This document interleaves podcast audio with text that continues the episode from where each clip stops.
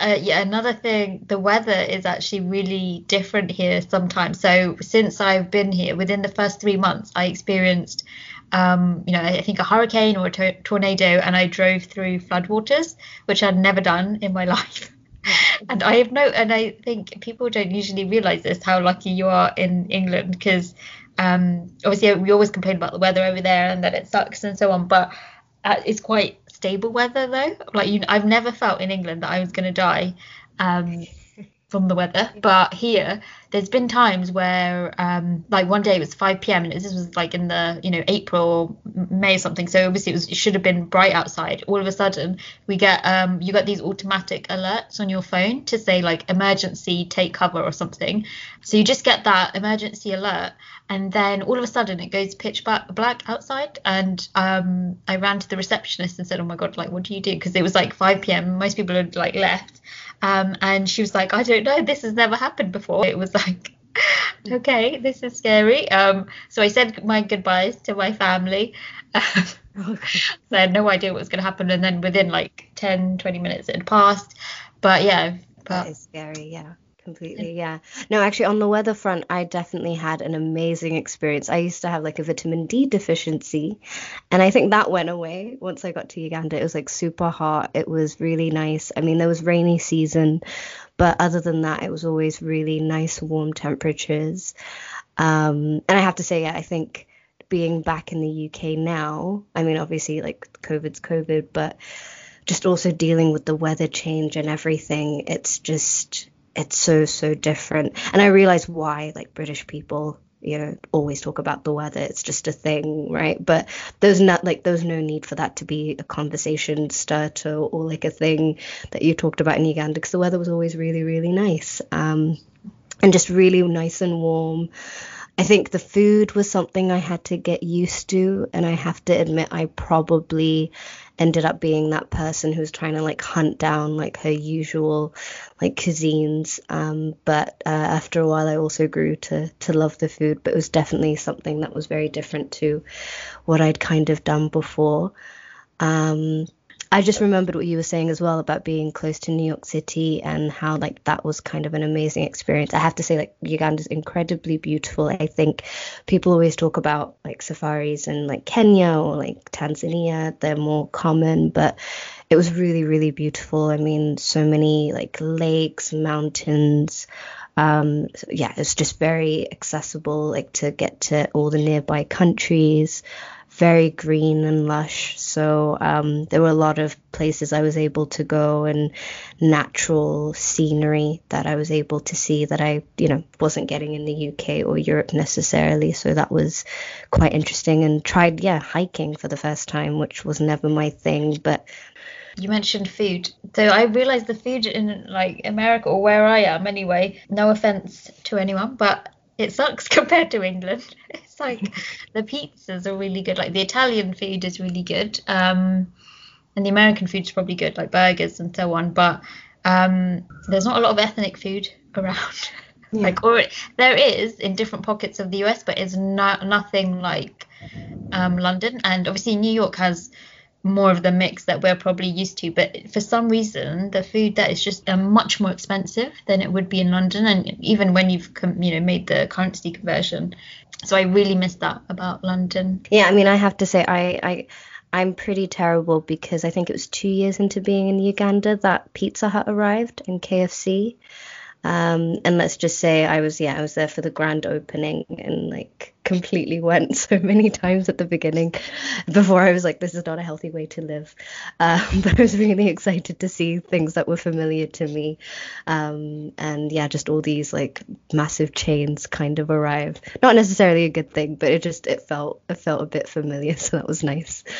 That would, yeah, must be amazing to find um, brands obviously you're familiar with um, like that especially somewhere so so different i think that helps yeah there were there's a lot of british people um in uganda so there were all these shops as well that would import goods they had uh they had marmite um i think they had jaffa cakes at one point but they were charging like 10 times the price so i would just wait until I went back to the UK and just pack my own Jaffa cake. It's just a lot. Yes. a lot to do. Same. I came with um a, a one suitcase full of random bits of food that um, I would miss, and then obviously family um, were able to send other bits I missed as well. Um, there is like an English shop in New York, but again, like you said, it was like everything was six dollars, so like six dollars for um, a pack of digestive biscuits and six dollars for um, some custard and stuff like that. So it's too much. So yeah, I definitely miss those brands. Um, well, I was going to ask as well. I mean, what what would you say were the you know the things that you had to do to kind of make your time really count? Like um, you mentioned, you know, being social, but were there any particular activities that you did uh, to you know make new friends and form that network?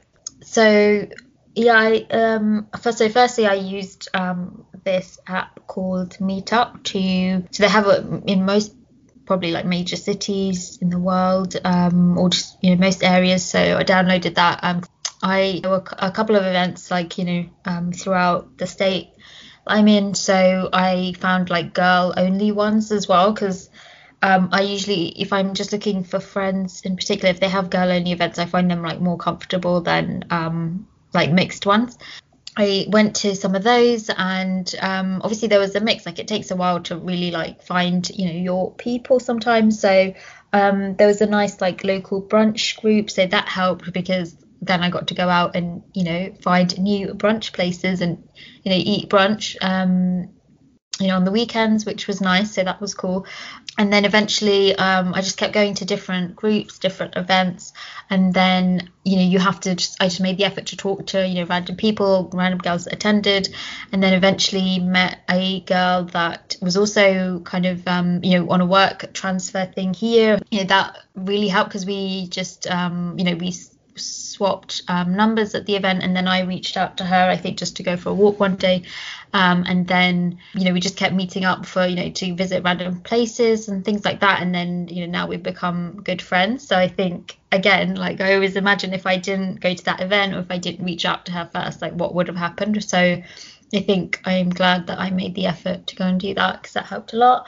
And then I also last year, I think was it, yeah, last year I d- discovered um, Bumble BFF, which is um, like Tinder for friends, um, and it's not as weird as it sounds. So it's it's actually really good. You just basically swipe, you know, left or right on on profiles of other people just looking for friends, and um, from what I've seen in this like in the US anyway so far there's like my, the majority like 95% of the people on there are women anyway um so I mean that helps obviously I wanted female friends so um again I've been using that and found you know more people some Muslims as well um because overall I haven't found a lot of Muslims where or there are a lot of Muslims but I just I think I did meet them at those meetup events anyway so I didn't have a lot of Muslim friends around here but um, I think the good thing is that if you have a local mosque or something, I've been thinking about maybe volunteering there just to meet more people, and then also you get more connected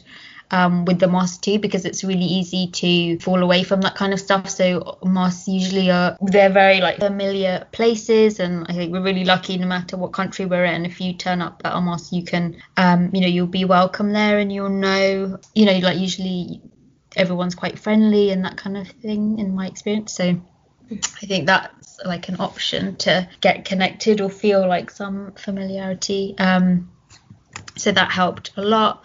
And then um, I also I love cats, so I found I ran. This was like um, totally a selfish thing, but I wanted um, I missed having a cat, so I found out from you know just people at work that you could actually foster cats um, temporarily for like a couple of weeks or a couple of months until they get adopted. So um, I tried that out, and I've been doing that for like a year and a half, um, which I've really appreciated because now um, you know pets help a lot. I think if you feel alone sometimes, you've got um, if you have a pet, it makes a difference because it's someone living, even though you can't have a full-on conversation with them. You could try, yeah. but I mean, yeah, you could definitely try, but yeah what about your experience of making friends yeah no so i um i had a good colleague uh who and, and a friend who yeah kind of invited me out to things different things that were happening. Um there was a quiz group that would meet. Um there was like a cafe that people would go to and you know watch performances. So yeah i kind of kept going to things like that. And then through that connection meeting more friends. Um in a way it was strange because i think Kampala where I was felt very small. So there was the, you know, certain restaurants and certain like cafes people would go to. So sometimes you'd see the same faces. And I think like after the fifth or sixth time that you see a person, then you can actually make a conversation. It doesn't seem weird. It's like, you know, they've seen you around. Um, so I think that was kind of uh, a bit helpful as well. Um, and for me, uh, the you know obviously I wanted to kind of see the country and also you know travel the region as well. So you know there was a Facebook group and there were a lot of times where somebody would be like, oh, I'm arranging this trip, and you know they actually the more people that go, like the cheaper it is for everyone, and they would you know either go see, um, you know this like waterfall or like you know some amazing view. Um, and generally yeah, i would try and kind of sign up to things like that to be able to see more of the country as well. And eventually when i was able to make my own friends then kind of you know prepare my own trips or even do some solo trips as well um, but I would say the one thing I did notice is I had a lot of time on my hands, and that kind of came from, you know, not having obviously, uh, you know, a, a, group of friends there who I've, you know, known for a really long time. Um, and you know you're working but again you know other people have commitments so i think it's kind of the best time in a way to you know take on new hobbies and start any activity that you've been wanting to do. I think I also I, I probably went a bit overboard when I was there, but um, I tried a lot of different things just to kind of figure out what I liked. Um, I did self defense classes. I tried kickboxing for a bit, didn't last too long, but tried that out for a bit. Um, I took theater classes, I took dance classes, I took cooking classes, um, tried learning tennis for a bit. Uh, it was also a, a, good time to start learning a language. And again, I think those sorts of activities help as well because once you find um, the activity that you're passionate about or something you're interested in, you're also more likely to meet people that you can, you know, be friends with because you'll sort of have that thing in common. Um, so I think yeah, that really helped me, and it's also been nice now to you know have developed some skills also uh, along the way, and um, probably things that I can kind of get back into uh, being back in the UK uh, as well. Yeah, that sounds like a lot of fun. You sounds like you picked up a lot of new skills there. Oh no, so some of them were abandoned halfway, but um, some of them I, I definitely tried to, to to kind of hold on to you know, living in Uganda is very um, like different um, society in terms of you know being raised in London. So, were there any other um, kind of differences that you experienced yourself as you know being a British um, Somali? Yes, I think so. I mean, I, I one thing that probably sticks out, um, and I don't. Maybe this isn't specific to Uganda. Maybe it's any part of the world, really. But I noticed that people weren't necessarily used to the idea of someone with a dual identity in a way. Like there were, you know, uh, there's actually quite a large population of Somalis that live in Uganda. Um, so I felt like Ugandans always knew a lot about the Somali community, which was great for me because in the UK I could say I was from Somalia and people didn't really have much to say on it. Whereas in Uganda, I thought, you know, people knew the culture, people knew like something about the food, the music. So it was quite nice. Um, but people were very, um, I think, you know, when they thought of a Somali, they would always say, oh no, but you're not like the Somalis here, like suggesting something was different. But then also, you know, saying, oh, but I, yeah, I grew up in London. Um, you know, obviously they also have a very, you know, a unique idea of also what it means to be British. So I think just this idea that there would be a Somali British person, or I guess, yeah, somebody with a dual identity, and then in the region was maybe just a bit odd. It would always be, it would just always lead to a lot of questions.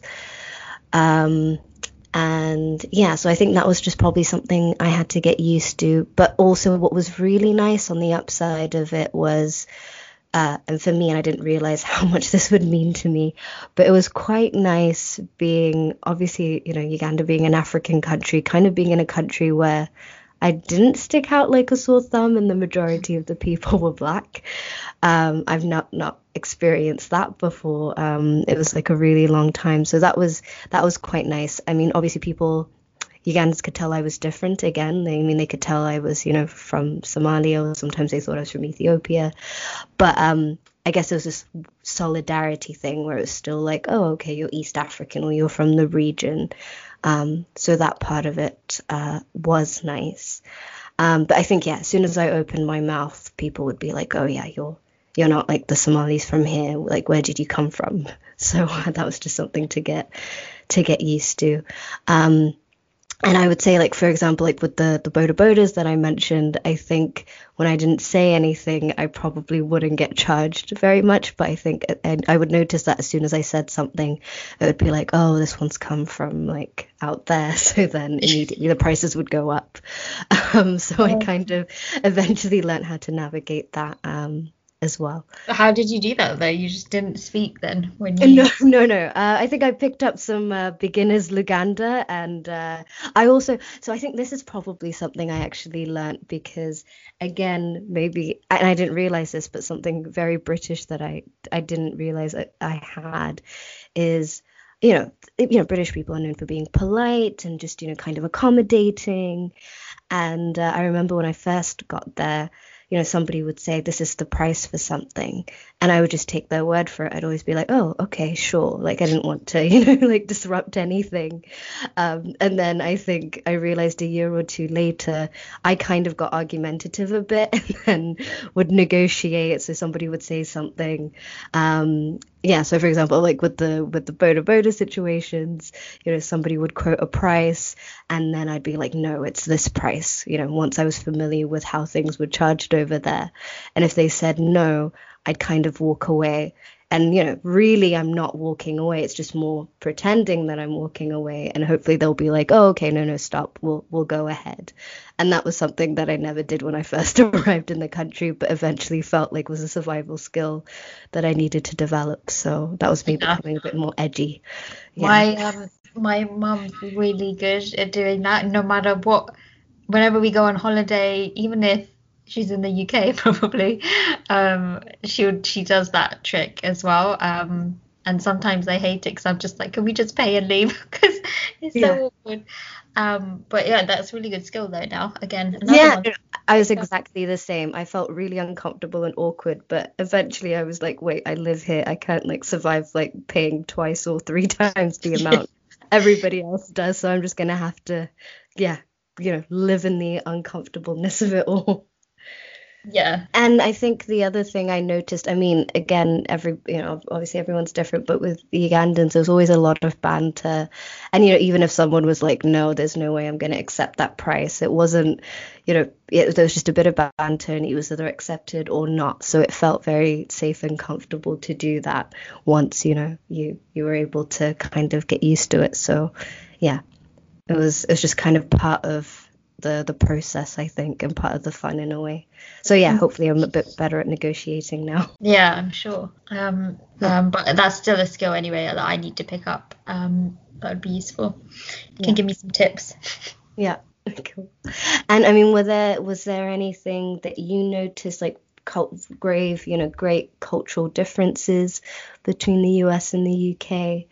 Um, or yeah, any just new different things that you noticed being there? Um, so I, I think so. I live in um, New Jersey, and I didn't really. Um, I probably didn't research it enough, really. I thought most of America's going to be the same, um, and it wasn't like I'm in. I'm not in some mid, you know, western state in the middle of nowhere or anything. Um, so I thought it'd be the same, but I mean, yeah, luckily um, it was. It's very multicultural. Um, you know, here there's lots of people from, you know, different um, countries all over the world. Most people in the US are immigrants anyway.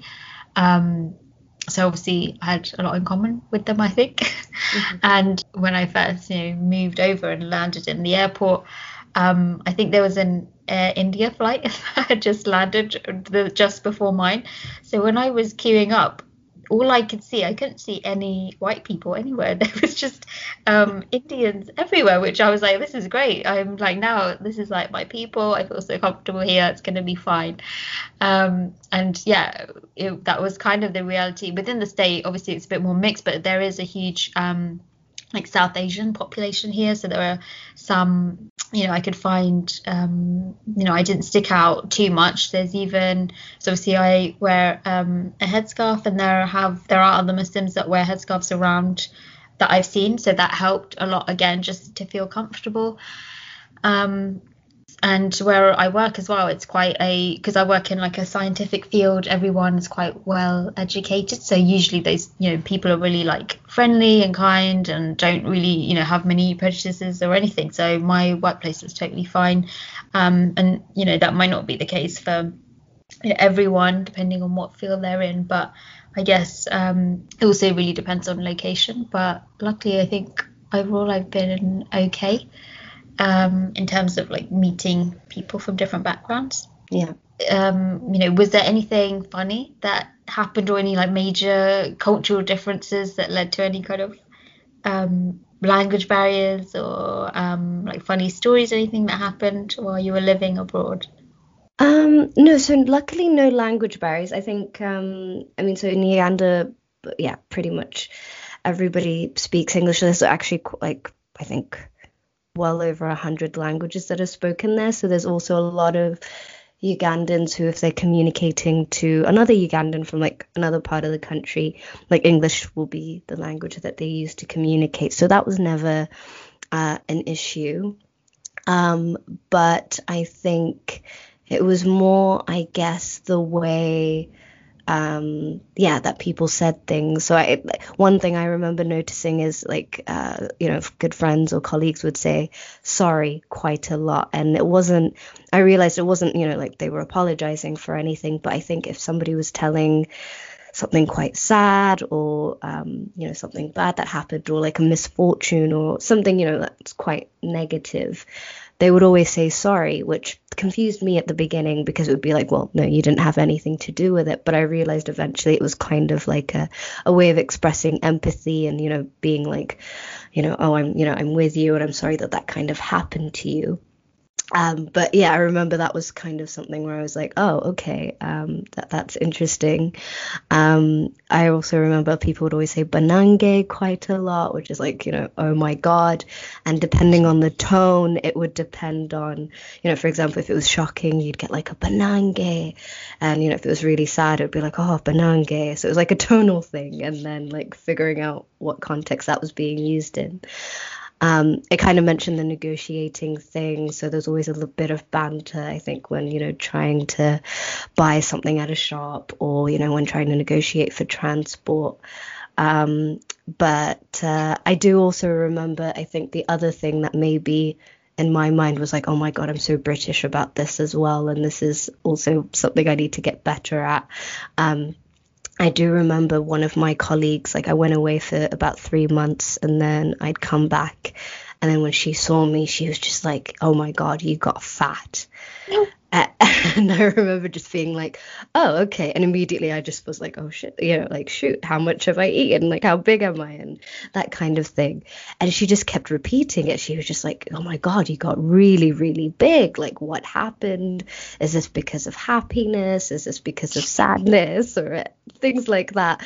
And I just remember for me, it was just a shock to the system where I thought it was, you know, I would automatically think that was a really rude thing to say.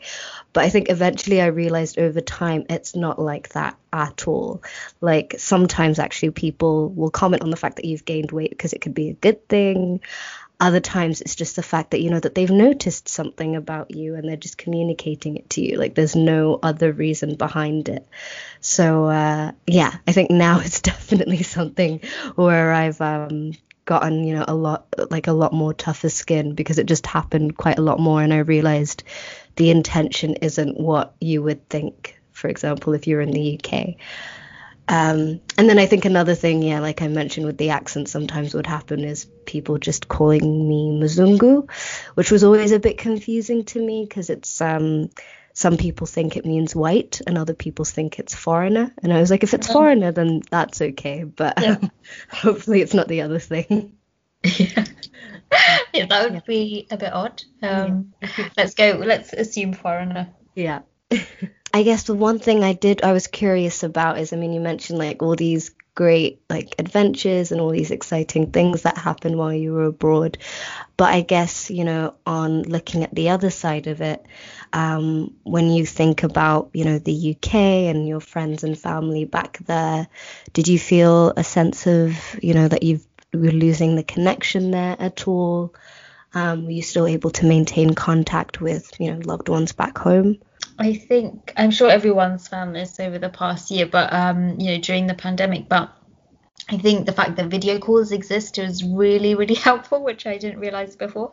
Um, so that just it makes such a difference to physically, you know, see someone, maybe not in person, but you get to see, um, you know, people's faces and reactions and all that kind of stuff. So that help. So I every you know um, because of the time difference, I just call home. You know, people catch up with pe- those in England every weekend usually.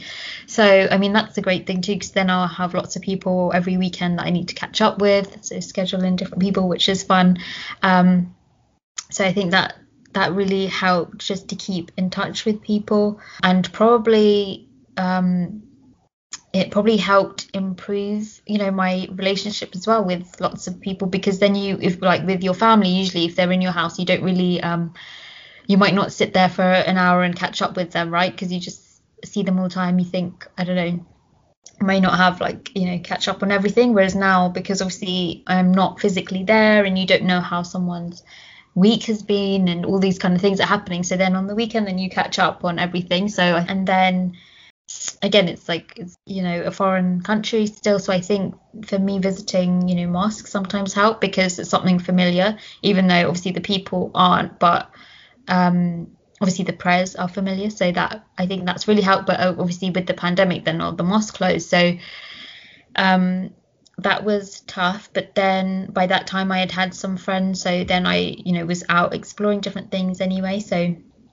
um you know it wasn't thank God it wasn't too bad. And what about you? For what kind of um, techniques did you use to kind of combat um, just like any homesickness? Yeah, I mean, for me, I think it was. I mean, I I always made it a plan to fly back once a year at least. I think there was one year where I came back twice. Um, also, my parents came out to see me as well. Um, and then sometimes meeting somewhere in the middle uh, as well. Like if I couldn't make it all the way back to the UK or if they couldn't come see me. Um, and I think with friends, yeah, it was probably, you know, whenever I knew in advance that I was going to be around for like two weeks or something, you know, making plans to kind of see them um, a few different times. And I think there were an, quite a few times I also arranged some calls as well. Um, but I would say, yeah, it's probably like quality over quantity. Maybe there weren't that many interactions, but what was nice was because it was, you know, fewer interactions than before. Whenever I did catch up uh, with people, it just felt, you know, there was a lot more time and, you know, there was so much more to catch up on and there was like a lot more deeper conversations as well. So it was harder, uh, obviously, when with time passing and not getting to see them as regularly. But I just felt like yeah, connections got a lot deeper because yeah, we really made the most of it the few times we did see each other. Yeah, um, and I guess I mean you t- you touched on going to mosque and you know that also helping you feel you know close to something familiar. Um, but yeah, just maybe to find out a bit more about that. What was it like uh, interacting with other Muslims in the US? So I think yeah, I'm sure this might not be the experience for everyone, and um, probably doesn't reflect all the Muslims obviously in the US because it's huge. Um, but I found it quite a big difference finding Muslims here or just kind of meeting them and that kind of thing. Um, so it's I think I just realized how huge the community is and how diverse it is and people's you know the way people practice um, and things. So you know um, I had I you know you can meet people that um maybe weren't as practicing, for example. So they, I met a lot of Muslims that were drinking or had used to drink or that were dating or used to date a lot, um, and that was a really common thing that I experienced. So and obviously that's quite different. And I know lots of people, you know, lots of Muslims in the UK probably do that too. Um, I think I just obviously had a really strong um, Muslim friend group from um, you know, from like university and things, and I was around to most Muslims that were similar to me. So I think maybe coming here that was a big change, and I just haven't met. And I mean, I'm I know they're around because like obviously there's huge conventions that they have here and lots of, um, but it just happened to be that I just haven't met um, people that are my age that are similar. Um, but I think things like podcasts and um, you know obviously online like videos islamic videos things like that helped just to kind of because sometimes i think you feel a bit alien that like you, know that you're like no one else around my age is practicing. What is happening? Um, so that was really difficult but I think obviously now I'm finding all these different resources, and it's one of the reasons anyway we're we're doing this podcast, that kind of thing. So that's those little things have helped, and now I feel like I'm in a much better groove now because I found um, like resources that are you know um, that are kind of I identify with anyway. But what about in Uganda? You said that there were there are some Muslims there. Yeah, so I think there's I think the population is like 20, 30% Muslim. Um, and then, yeah, again, I think with some friends I made, they, um, they were Muslim as well as like some of my colleagues as well. I think, yeah, again, the, the challenge was honestly a lot of people having, you know, their own families and basically having a life, whereas I was just trying to, to kind of make one. Um, but yeah, I think in terms of like when I was out socially and trying to meet people, I would say then it would probably predominantly be. I guess yeah, it was again I was meeting a lot of internationals because there was like a lot of people that were coming from Europe or the US or Asia. Um, so I think there were a lot of internationals as well and unfortunately I didn't meet a lot of Muslims in those groups. Um, I do by chance, like I think it was like my third year there that finally a friend uh, like ma- managed to like put me in touch with another Somali girl who's actually coming from the Netherlands, and that was yeah like the it was kind of a double whammy because I got to meet another Somali Muslim girl, and she became one of my really really good friends. But um, otherwise, I would say, like, just when it came to, yeah, I guess doing social events and that kind of thing, I didn't get to, yeah, I didn't really get the opportunity to meet as many Muslims uh, as I would have liked. So um, I think, yeah, that's just definitely something I wish there was more of. I think. Um, just generally, it maybe it is something that tends to happen anyway. That when you move to a new country, you end up meeting um, quite a lot of other foreigners as well. And it just, I wasn't really meeting, I guess, people with my profile, a lot of uh, British people or a lot of Somali people or a lot of Muslims. So yeah, that was sadly, yeah, that wasn't that wasn't the case. Mm, yeah, I think it can be tough. You kind of almost have to make sure you you go in there almost with a kind of plan as well of how you know if you want to keep um, consistent with certain things or things like that. Um, you have to have a plan of how you're going to do that mm-hmm. if if you can or be able to adapt. Um, I was yeah, I was going to say though, um, did you have any experiences of dating in the US? um, yeah, I mean those were my experiences, unfortunately. so um, obviously we'll that's like a huge topic to discuss, right? But yeah, I think that's um, a a mixed area. Obviously, the US is huge, so um, there's going to be all sorts of people here. Um, so that is still an ongoing endeavor cool. to be continued. cool. Um, and yeah, what would you say? I mean, final words on moving abroad. Do you regret it? Was it a good thing? Um, no, definitely. I mean, I I think it's been really refreshing. It's been really nice to see. I'm still exploring all these new places around, um, loads to see. Obviously, um, I think it's been you know really good experience. Um, overall, you obviously learn to be way more independent and learn to you know how to do things yourself. All these like things um, yeah all these little things that you might take for granted before you kind of like learn how to do um, and learn how to like be um, you know happy within within your own company too which is i think obviously a really good life skill to have. So you're almost you know not dependent on someone else. You know you can do things yourself too which is really um, empowering i think. Mm-hmm. um, so yeah and i'm still here so still really enjoying it. Um, and obviously you can miss you know family and you know friends um, but again like we said i think you just have to get out there make the effort and you never know until you kind of try it. So yeah it's really been i think a good experience overall. And yeah what about what about you?